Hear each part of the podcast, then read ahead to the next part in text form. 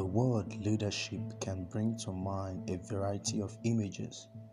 For example, a political leader pursuing a passionate or personal cause, an explorer cutting a path through the jungle for the rest of his group to follow, an executive developing a company strategy to beat the competition.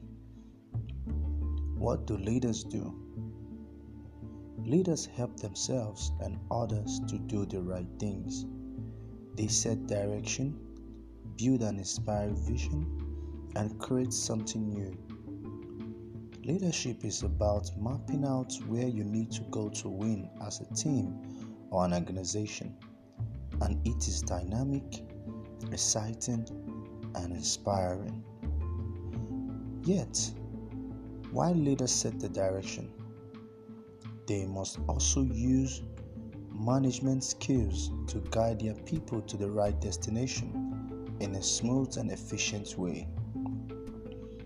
In this series, we will focus on the process of leadership.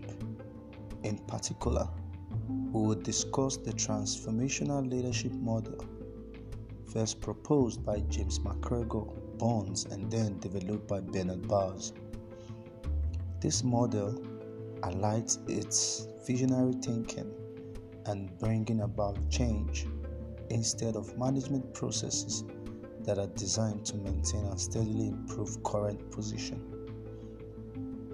Leadership means different things to different people around the world and different things in different situations.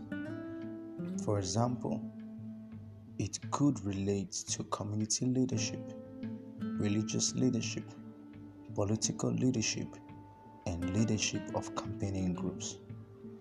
For me, leadership is the art of getting someone else to do something you want done because he wants to do it.